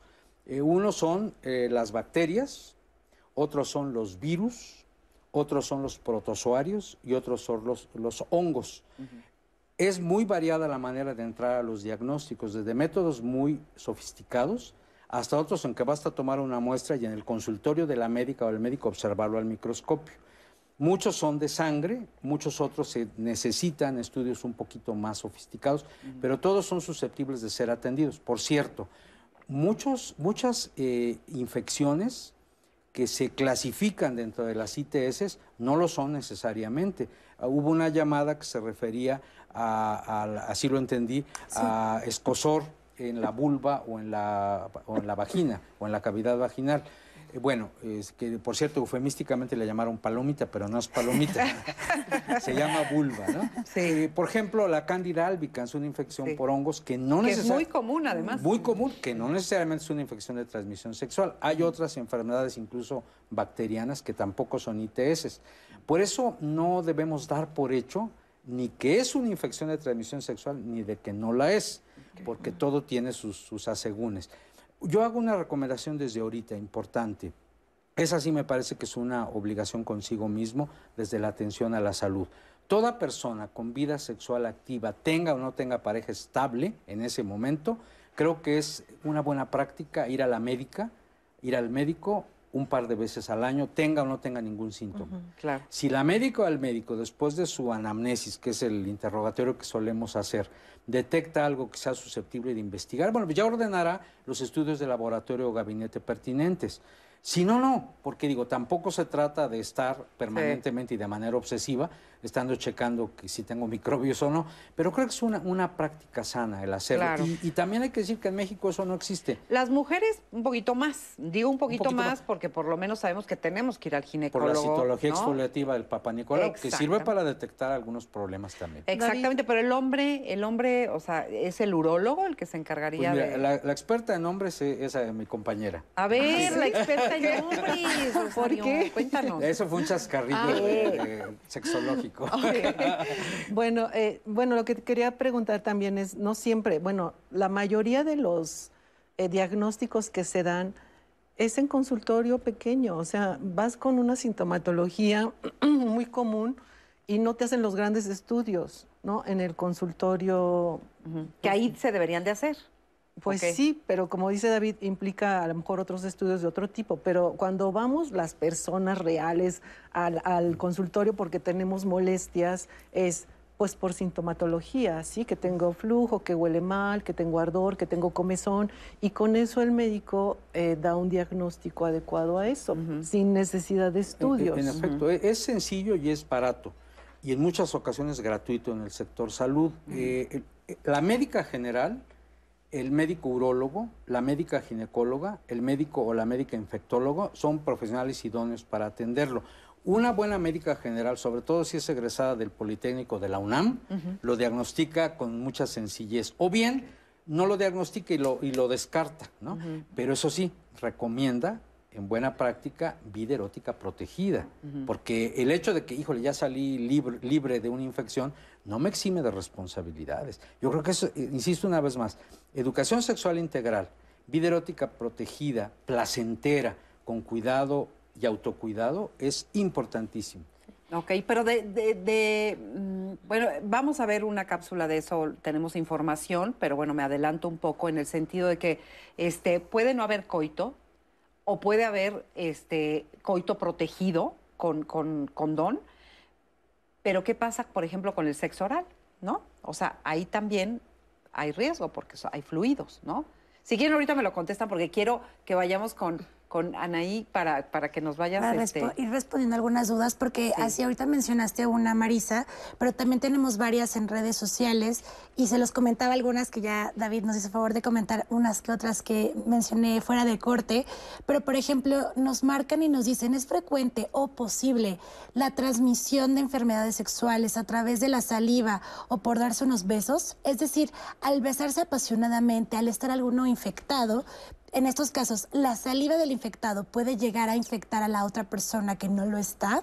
A ver, Adem- buena, buena pregunta, Sí. que te la contesten rapidísimo, ¿sí, Sí. o no? No, o sea, para que haya una infección tiene que haber una puerta de entrada y un fluido que tenga algún virus. Entonces se necesitaría En la saliva, un galón ¿no? de 20 litros Ah, de de, saliva. para, o sea, si es un beso de 20 litros de saliva puede haber eh, algún Pues porcentaje unos de muy riesgo. apasionados, pero ¿eh? si ¿Quién no sabe? se cumple con esa cantidad, no. Ok, buenísimo, porque también es bueno ir respondiendo estas Claro, dudas, Marisa, porque claro. si no, Ah, no hay preguntas malas. Ahí ¿no? nada más habría que precisar que el sexo oral, cuando ponemos la boca y algún órgano sexual, esa pudiera ser Exacto. Una, una forma de transmisión, particularmente cuando hay solución de continuidad, cuando hay herida, orificio, ulcerita, etcétera. y, y también la cuestión de la higiene bucal no es algo que culturalmente esté muy desarrollado en nuestro medio. Entonces, en ocasiones tenemos lesiones en la cavidad de la boca y eventualmente una persona infectada sí podría hacer una transmisión por esa vía. Pero ese es otro rubro, como bien dijo Corina, en- en- la- las salivas se necesitarían hasta, casi hasta pipas de saliva para poder... O sea, besitos, besitos sí. Besitos. Besitos sí. Aquí estamos, Digo, besitos estamos excluyendo el, el COVID, por supuesto. sí, ¿eh? sí, sí, no estamos porque, hablando de COVID. porque una tosidura puede llevar gotitas de flu que pueden transmitir el COVID y por eso tenemos precauciones en época pandémica. De acuerdo. Ok. También tenemos comentarios de lo que mencionábamos de parejas este, estables, ¿no? Que mencionaba un poco esta, que no somos exentos en caso de Marisa, y ya sé que suena feo que mencionaba, eh, pero pues igual hay que tener nuestras precauciones siempre. Y tenemos comentarios así que dice, la sexualidad es la principal manera de ser feliz, pero tienes que tener una pareja estable. Y con respecto a eso, porque luego si no la tienes, es un juego de ruleta rusa que se convierte sumamente peligroso. Es decir, hemos recibido comentarios de este tipo que se requiere de una pareja estable para no tener enfermedades de transmisión sexual y ya nuestros especialistas nos dijeron que eso es un mito que hay que tener cuidado siempre a pesar de tener una eh, pareja estable o ser monógamos, ¿no? También nos dice, eh, las personas promiscuas, la palabra promiscua se ha, repetido, se ha repetido mucho en testimonios, en redes sociales, son las más propensas y sobre todo que no usan condón. A lo que mucha gente respondió y me gustó este comentario que quiero compartírselos. Claro que no. Para disfrutar de la sexualidad solo se necesita no se necesita una pareja estable, se necesita responsabilidad, autocuidado y autoconservación. También nos escriben, eh, Dani, considero que siendo adultos debemos de ser responsables, hacer chequeos, revisiones, muchas veces por cultura. Solo las mujeres son las que van al ginecólogo. Es un tema que ambos géneros deben cuidar porque es salud y creo que es un excelente comentario. Y también el tema de la información y la responsabilidad nos da la posibilidad de tener más seguridad. El miedo paraliza y nos limita, nos escribe Diani GC en Facebook hay que informarse y tomar decisiones de manera más responsable. Y sobre el tema de informarse, Marisa, tenemos justo la cápsula que tú mencionabas hace un momento, que tenemos con Sofía de Balance. Vamos a revisarla porque creo que trae información valiosa para todos nosotros. Eh, primero que nada, me gustaría señalar que si bien la mayoría de las mujeres lesbianas somos mujeres con vulva, que tenemos relaciones con otras mujeres con vulva, no todas las mujeres tenemos vulva, como es el caso de muchas mujeres trans, y no todas las personas con vulva son mujeres, como es el caso de muchos hombres trans y de personas no binarias. Entonces, para ser un poquito más precisas con el lenguaje, en particular para este tema, porque las formas de transmisión de infecciones de, transmisión sexual dependen de nuestros cuerpos y sobre todo de nuestras prácticas sexuales, eh, voy a ser un poquito más específico. Entre personas con vulva puede haber riesgos de transmisión de una ITS, sobre todo si hay intercambio de fluidos contacto de los genitales entre sí y contacto directo entre la boca y los genitales, al igual que con el ano. Estos riesgos pueden reducirse con el uso de métodos de barrera, es decir, que podemos agarrar condones y recortarlos para obtener un rectángulo de látex o de poliuretano, en el caso de los condones dichos femeninos, o es decir, aquellos que van adentro de la vagina. Y entonces también, además de utilizar condones recortados, se pueden usar guantes. Eh, se pueden utilizar de nitrilo para que deslicen mejor y también en el caso de que haya una alergia al látex. Eh, los métodos de barrera ayudan a reducir los riesgos, pero no son suficientes para eliminarlos por completo. Por eso también es muy importante que en nuestra población se realice chequeos ginecológicos de manera regular, por lo menos una vez al año, y que si, llegaran a querernos negar el servicio porque consideran que no hay riesgo, porque no tenemos relaciones penetrativas, entonces insistamos en que se nos realice debidamente un Papa Nicolau, porque han habido casos de negligencia médica donde se niegan esos chequeos y, por ejemplo, desarrollamos cáncer cervicouterino tras contraer BPH y resulta más difícil de tratar porque no se detectó con mayor anticipación. Entonces, la información sobre métodos de protección existe, pero se difunde poco en la población general porque nos hace falta una educación integral en sexualidad que hable de la sexualidad más allá de la penetración y que reconozca nuestra diversidad de prácticas y de necesidades. Y por supuesto también falta conducir investigaciones más precisas sobre los riesgos de transmisión de infecciones de transmisión sexual distintas al VIH y los riesgos que representan las, las prácticas sexuales que no consisten en la penetración de los penes. En Balance, que es una asociación civil feminista basada en la Ciudad de México, pero con trabajo nacional, nos enfocamos en justicia sexual y reproductiva y una de nuestras líneas de trabajo tiene que ver con precisamente lo que es relativo a la salud sexual y reproductiva de lo que llamamos mujeres sáficas, es decir, mujeres que tenemos relaciones con otras mujeres y que tenemos estas necesidades específicas. Sí les recomiendo mucho también seguirnos en redes sociales, donde también estamos publicando materiales de comunicación sobre estos temas, infografías, otras ilustraciones. Eh, nos pueden seguir en las redes de arroba balance joven en Twitter y balance AC en Facebook y en Instagram. Mujeres no heterosexuales. Pues ya vimos esta cápsula y creo que, no sé si fui la única, creo que también aquí lo comentamos. Después de esta cápsula de Sofía, pues mucho aprendizaje, eh, definitivamente educación, eso es lo que la palabra clave ahorita, porque recibimos también comentarios que afirman totalmente lo mismo que yo digo ahorita. Tenemos mucho por aprender, mucho por reaprender. Eh, después de esto, me parece que hay mucha información que tenemos ahí pendiente porque dice Lorena Torres López nos dice, las escuelas lo hacen, están en los planes de estudio y los libros, pero siempre se queda solo en la parte de información. Los maestros muchas veces, por más que queramos, no podemos llegar a la parte formativa de, la de esa parte de educación. Forzosamente también se debe de intervenir en la familia, las instituciones y la sociedad. Y de este tema de educación, también Mesli nos escribe en Facebook, este tema no debe de ser exclusivo de las escuelas. Es fundamental transmitirlo y enseñarlo en la familia. Es tal vez incómodo, pero es importante romper con esta barrera educacional. También Shana nos dice, pienso que las razones multifactoriales del por qué no nos comunicamos con la pareja es el tabú de la sexualidad, las creencias de la fidelidad tras el matrimonio o la pareja. Priorizamos nuestras expectativas, los que debería de ser, lo que esperamos o idealizamos del otro ante la salud de ambos. También pienso que el tener una ITS no informa y, no informarlo a mi pareja puede ser una de las razones por las que no hay relaciones sexuales con la pareja. Uno más que dice, en el momento yo no entendía lo que me decía. Cuando hicimos la pregunta hace un momento de cómo reaccionaría yo cuando me informan que mi pareja tiene una enfermedad de transmisión sexual. Y esta usuaria en Facebook nos dice, en el momento yo no lo entendía y lo mandé al doctor y después pues él me terminó, él muy digno. Entonces, bueno, pues hay mucho... Salió corriendo, pero Salió por culpable, corriendo yo creo. Eh, y pues comentarios así también que ellos, ellas no sabían a qué se referían cuando su pareja les dijo que tenían una enfermedad de transmisión sexual. Entonces, pues también la duda y la importancia de informarnos, eh, Marisa. Pero pues yo estoy al pendiente de sus comentarios. Todavía tenemos programa por delante, así que esperamos sus comentarios en nuestras redes sociales. Y hacemos una brevísima pausa y regresamos con más. No se vaya.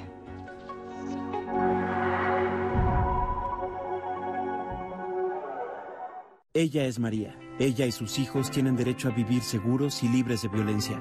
Por eso impulsaremos la creación de rutas seguras de transporte público, mejorando y vigilando las calles. Y la instalación de más refugios para mujeres y sus hijos víctimas de violencia familiar. En el Partido Verde trabajamos por los derechos de María y de todos los mexicanos. Cumplir es nuestro deber. Partido Verde. El PRIAN dice que quiere ponerle un alto a Morena, pero lo que en realidad quiere es ponerle un alto a la austeridad, a los apoyos sociales y a la lucha contra la corrupción. Cuando ellos se alternaron el poder, paralizaron a México y ahora buscan frenar la transformación para recuperar sus privilegios. Pero el pueblo ya decidió. Estamos listos para defender la cuarta transformación. Vamos a defender la esperanza. Vota por las y los diputados federales de Morena, la esperanza de México.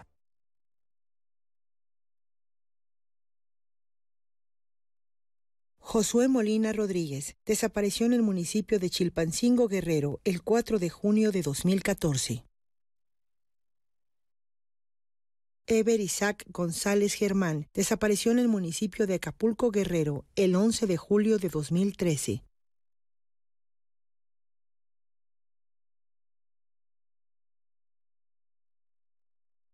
En 2018 ofrecimos transformar la basura en energía, permiso laboral para asistir a reuniones escolares, impartir educación contra el bullying y que las empresas permitan el trabajo en casa. Todas estas propuestas ya son ley. En el Partido Verde estamos trabajando en nuevas propuestas para superar la crisis económica y de salud, para detener la violencia contra las mujeres y para vivir con más seguridad. Juntos podemos cambiar nuestra realidad. Partido Verde. El sol sale para todos, buscando salud para los mexicanos, Porque las familias tienen que contar con la atención que merecen. con los medicamentos que necesitan para vivir en plenitud, Esto es una necesidad urgente que tiene que resolverse y para eso trabajamos. porque del PRD queremos lograr que los servicios de salud sean de calidad y haya médicos y medicinas suficientes para todas y todos. Sabemos que eso es lo que quieres y con tu apoyo lo vamos a lograr.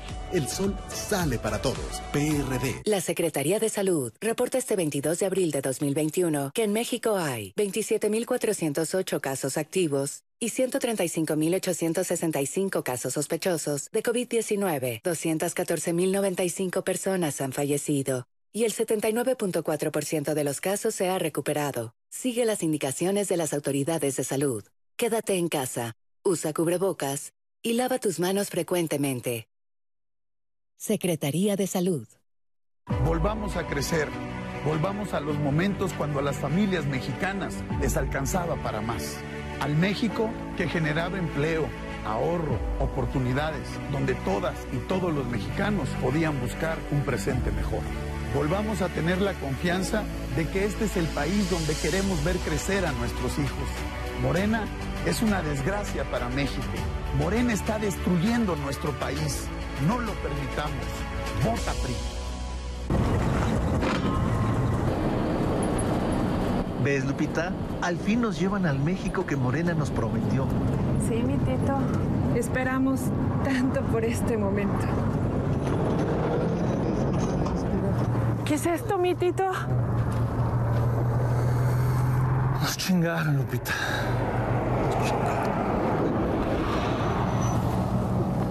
Ponle un alto a Morena y a la destrucción de México. Vota PAN. Cine del 11 presenta.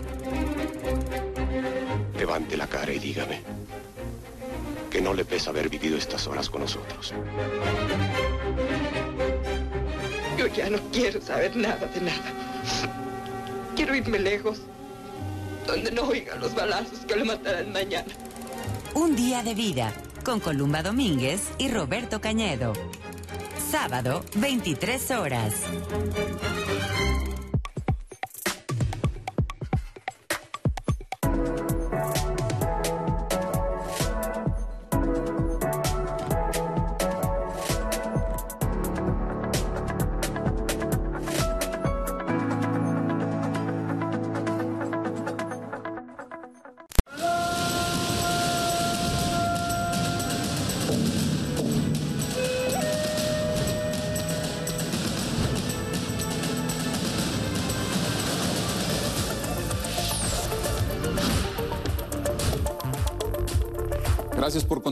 Nosotros. Esto es cada hora en la hora. Durante su conferencia matutina, el presidente Andrés Manuel López Obrador aseguró que las reformas que se lograron en materia de outsourcing fueron producto del diálogo entre el sector empresarial y obrero, con el objetivo de evitar abusos, establecer reglas claras en este tipo de subcontratación y que no se siga afectando a los trabajadores.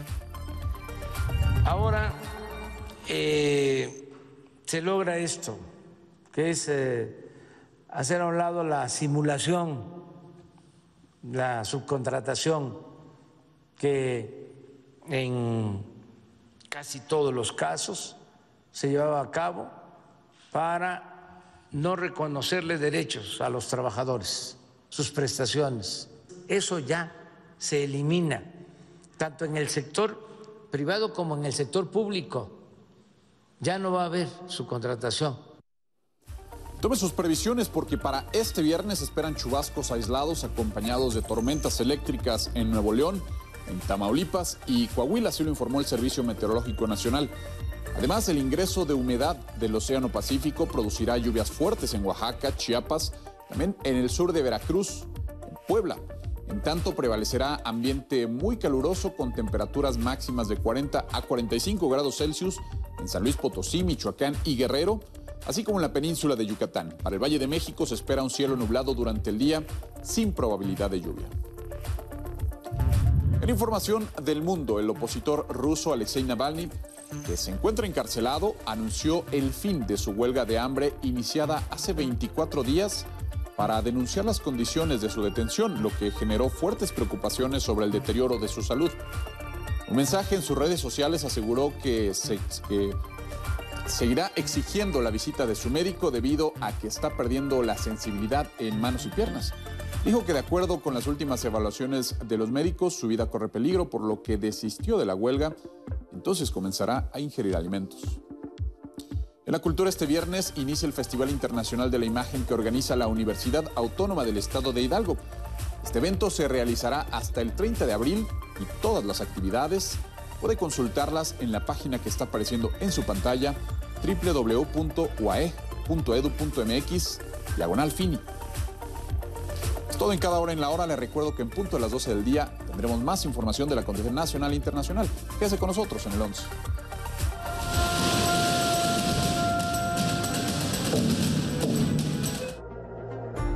Yo soy Celia Huerta. Tengo 92 años. He tenido la experiencia de un COVID que no habíamos visto nunca en la vida. Una fiesta de alegría por recibir la vacuna.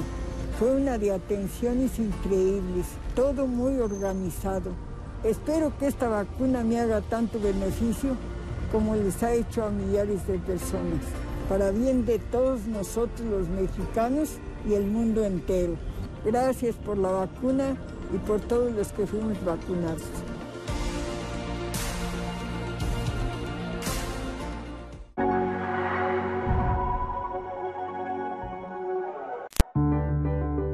Recomendaciones para la vida sexual de las personas en los diferentes países, enfrentándose a una y otra y otra oleada de la pandemia fueron de lo más diversas y algunas hasta peculiares. Por ejemplo, en el país que nosotros llamamos Holanda, lo que vendría a ser el equivalente a su jefa de gobierno, avisó muy al principio de la pandemia que iban a tener que pasar muchos días encerrados. Así que lo más prudente sería que eligieran a alguien con quien encerrarse para no estar tan solitos o solitas. Y en Argentina de plano dieron una lista de cómo mantener la asepsia, tanto de aparatos electrónicos como de juguetes eróticos, por aquello de los encuentros a distancia. Eh, aunque se crea pues que no hay muchas oportunidades, uno nunca debe de bajar la guardia ante las infecciones de transmisión sexual. Nuestra querida Edelmira nos platica qué hacer. El inicio de la vida sexual viene cargado de emoción, de sensación y de descubrimiento. Sin embargo, el hecho de no contar con una educación sexual o con una información preventiva para poder disfrutar aún más de mi sexualidad trae consigo severas consecuencias como la, el contagio de las infecciones de transmisión sexual, el VIH o un embarazo. Por lo tanto, tanto adolescentes, jóvenes como adultos, es importante saber que la mejor mejor barrera para poder disfrutar una vida sexual plena sin tener un contagio de este tipo de situaciones es el condón, tanto masculino como femenino, o unas barreras de látex que se utilizan también para el contacto oral. La forma de contagio es a través de relaciones sexuales vaginales, orales y anales, pero ojo también, Hoy se está estudiando mucho también que ha crecido el contagio de estas infecciones a través de los juguetes sexuales. El problema es que hoy aquellas personas que les gusta intercambiar los juguetes o tienen diferentes parejas y utilizan el mismo juguete sexual, entonces la consecuencia viene una vez más al contagio de estas infecciones eh, de transmisión sexual. Por lo tanto, la invitación es ¿Quieres pasártela bien? ¿Quieres disfrutar rico? Siempre ten a la mano tu condón. Y dos, hay que lavar como ping-pong con agüita y con jabón. Para diálogos en confianza, Fernanda Tapia. Pues para empezar, nunca tienes como la seguridad de, la otra persona si se está protegiendo con, con, o si tiene otras parejas sexuales. Entonces yo creo que es responsabilidad de ambas personas el hombre.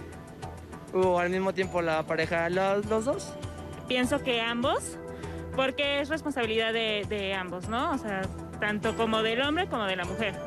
Pues ambos, ambos, yo creo que es responsabilidad compartida. Pues yo creo que es responsabilidad de ambos, ¿no? Ya hoy en día yo creo que existe mucha información y tanto accesibilidad como para ambos tener la responsabilidad. Bueno, yo pienso que lo ideal es de que ambas personas traigan los condones. Se puede dar el caso de que por X o Z no traiga la otra pareja, pues debes de estar preparado también, tanto hombres como mujeres. Los dos. Eh, hay condones masculinos y condones femeninos. Ah, yo creo que ambas partes. Hay mucha prevención ahora, hay más libertad. La gente ya se ha ido quitando de muchos prejuicios que rodeaban a nuestra sociedad hay personas que dicen, no, es que no está bien que una mujer use o, los traiga, pues yo creo que es hasta incluso arcaico, porque pues a final de cuentas te estás cuidando. Pues yo pienso que ambos, la verdad, porque es responsabilidad de los dos cuidarse. No sé si les pasó a ustedes, pero me gusta mucho cómo contestan. Se ve que están informados, se ve que aceptan que la responsabilidad es de la pareja, no de uno u otro, sino de los dos. En fin, una serie de cosas que me parece que entendemos bien. Sin embargo, no se refleja a la hora de las estadísticas y de las enfermedades de transmisión sexual, ¿no? ¿Qué pasa? Muchas cosas. Una de ellas es que solemos manejarlo políticamente correcto. Eh, eh, decir eh, la teoría, pero no... O sea, decimos, pero no hacemos. Sí, el famoso facta non verba. Queremos hechos, no palabras. Por otro lado, la cultura de autocuidado y de prevención de las ITS no ha permeado fuertemente en nuestro medio. Y por otro lado, me da la impresión, quisiera referirme al público muy joven, todavía se conculca el derecho al placer de la gente joven y a mí me ha tocado ver parejas muy jóvenes que en un centro de salud les niegan los condones, por ejemplo, o que incluso ha habido personas que les amenazan, le voy a decir a tus papás. Ay, no, qué Cuando, barbaridad. fíjate qué importante, tenemos una pareja joven que se está responsabilizando. Quiere tener una vida erótica protegida, quiere aprender a usar el condón, porque no nada más es, aquí está el condón, hay que enseñar eh, una devolución de procedimientos. Póntelo, quítalo, demuéstramelo. Con- Inclu- con incluso hasta cómo se desecha. Exactamente. Entonces, todo eso está faltando y de pronto damos por hecho que basta con la información. Hubo una de las llamadas, si mal no recuerdo, que aludió a la, a la formación y en la formación entra el cambio actitudinal. Es decir, no basta con la información. Por fortuna ahora en Internet, en San Google o en nuestra Santa Madre Wikipedia, hay muchísima información, pero no está tamizada por la actitud. La actitud creo que tiene que ver con responsabilidad, con acceso al placer, con equidad de género y con una... eh, eh, yo insisto mucho en el autocuidado y en el conocimiento del propio cuerpo y en diálogos eficaces, honestos con otras personas con las que nos vinculamos sexualmente. Yo creo que es un, como un cóctel de cosas, pero todas inciden. Porque hace rato decíamos, este, durante el corte, este, la importancia de la educación y, y a quién le toca. Claro, sí. eh, Además de a San Google y a Wikipedia. Sí, bueno, eh, decíamos hace ratito que hay exceso ya de información. Antes un conflicto era que no había acceso a la información y que teníamos que estar buscando ahí por donde pudiéramos. Ahora hay exceso de información y yo creo que lo que importa es el conocimiento en casa. Muchas personas eh, encargadas de, de- de la crianza piensan que es en la escuela.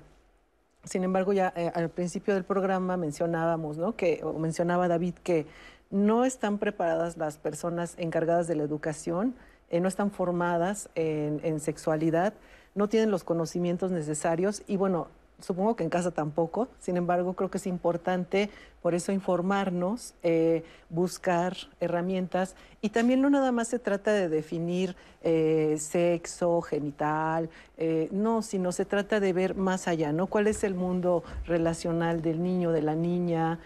¿Cuáles son sus afectos? ¿Cuáles son sus vínculos?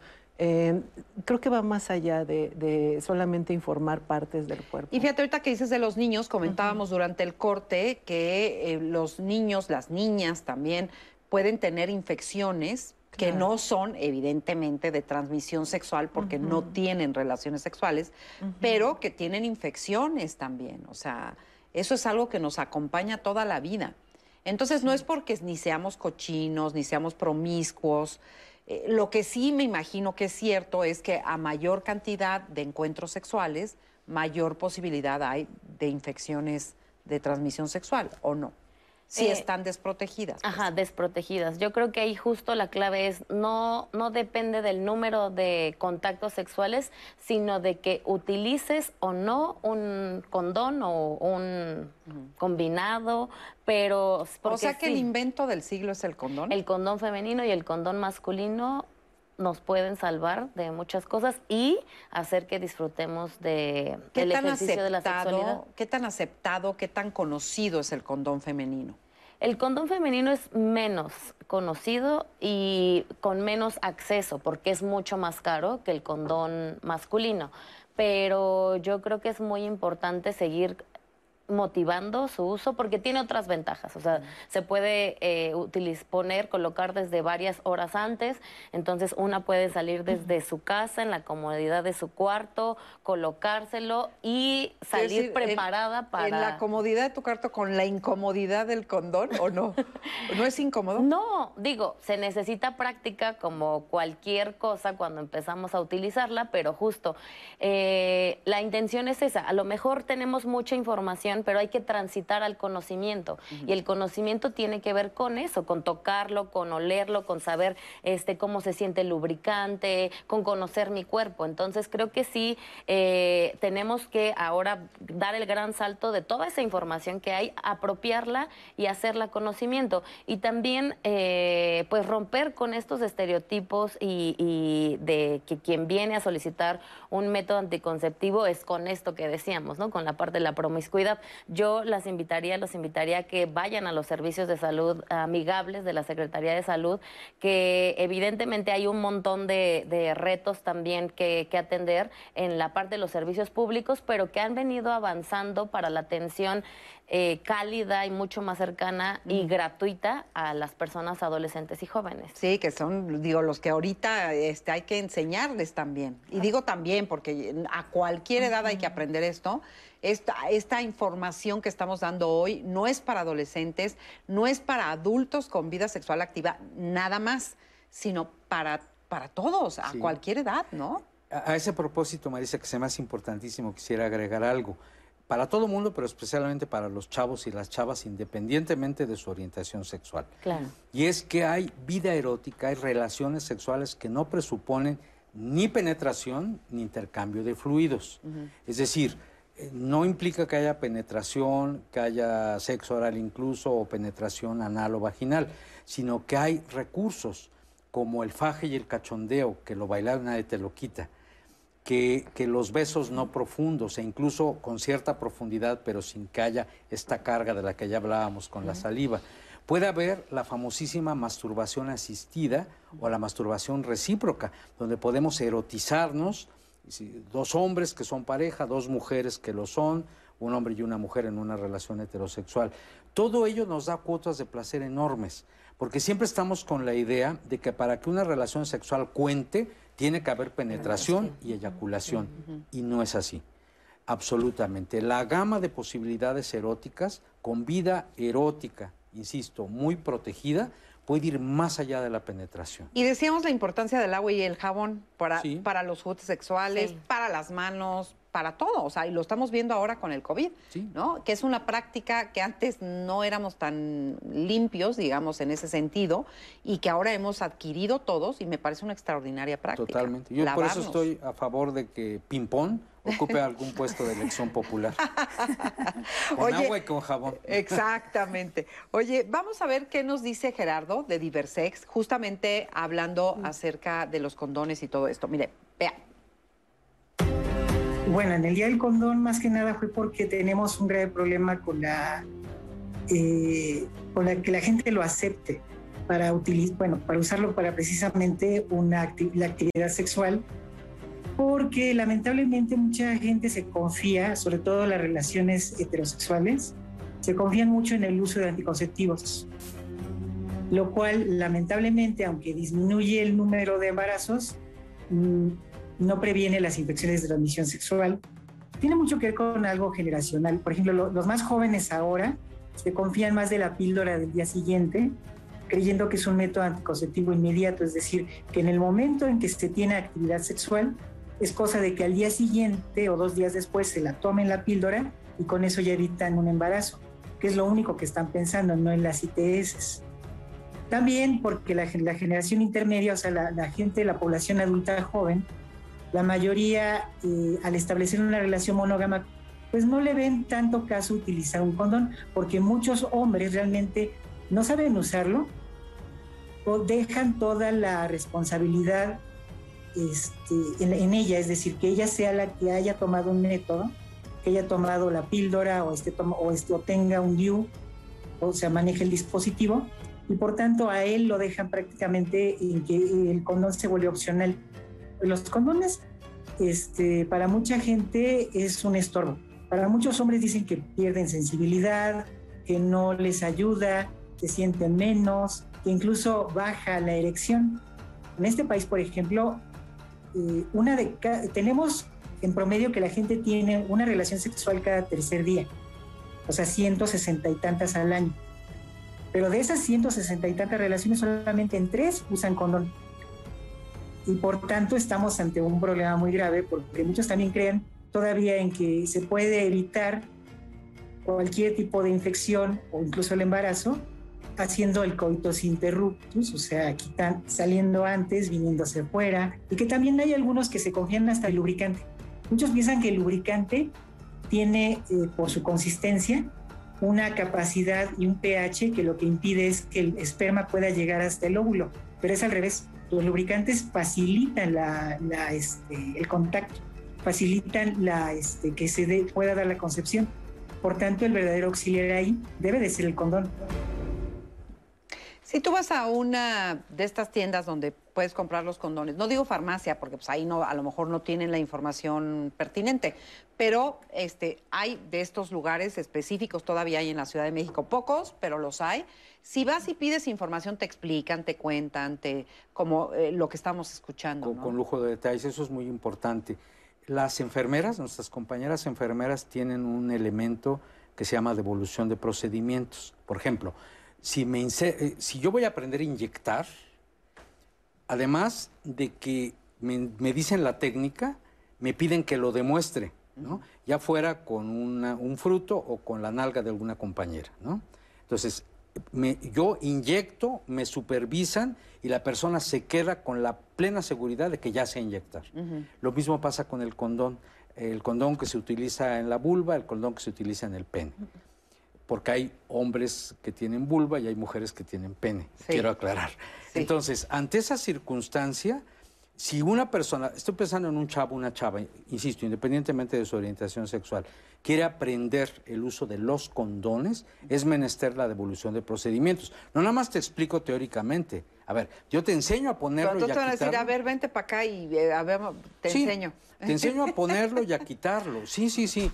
Con modelos anatómicos solemos hacerlo. Ah, ok. Sí. Es que no, es que estaba pensando que la persona. No, es que no, es, es que tú hasta pareces de Tulancingo, eres bien, bien mal pensada.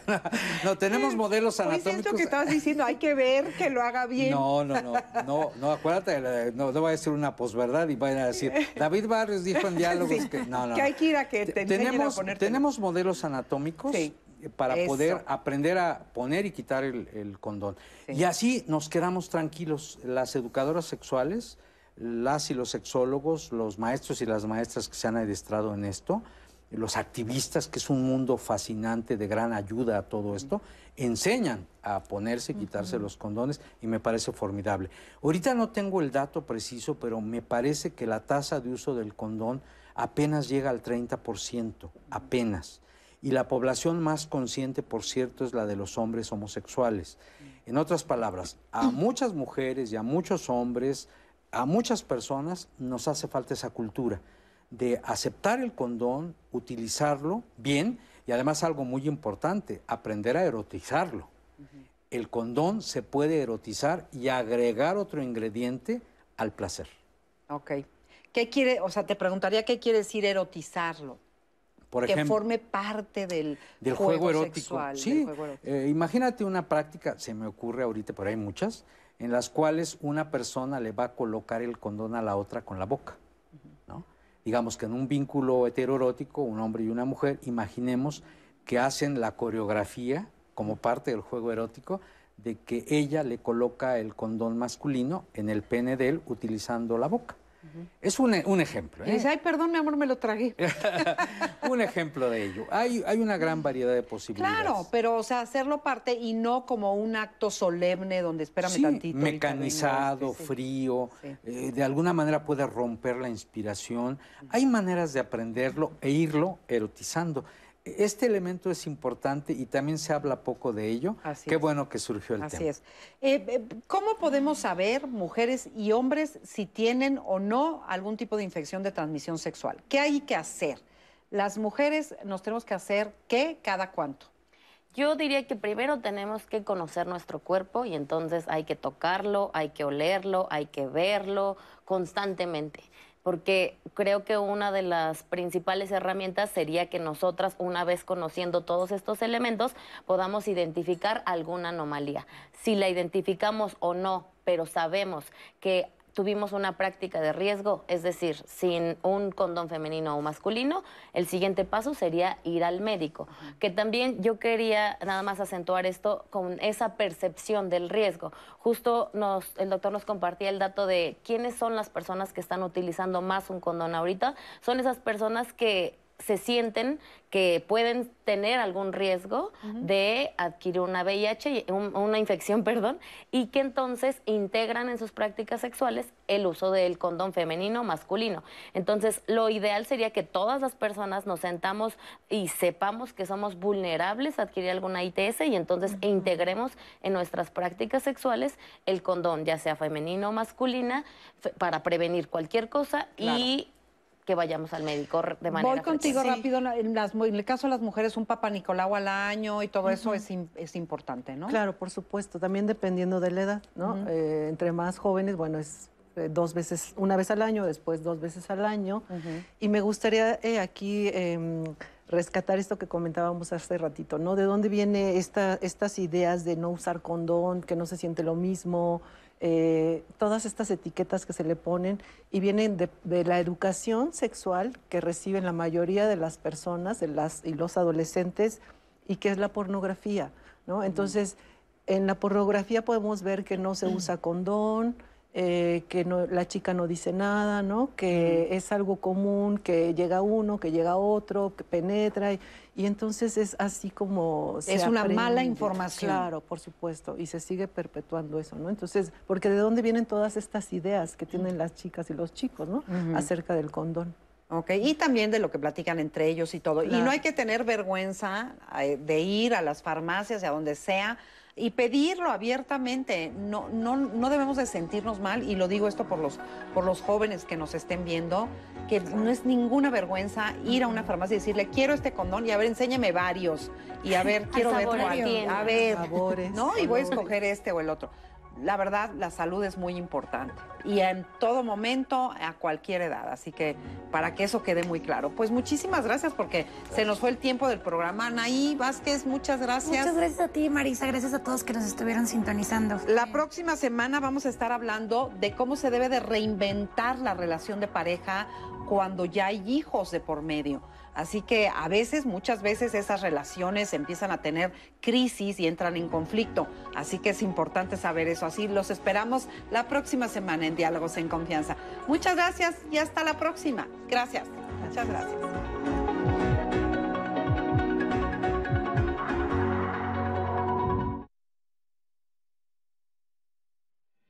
El PRIAN dice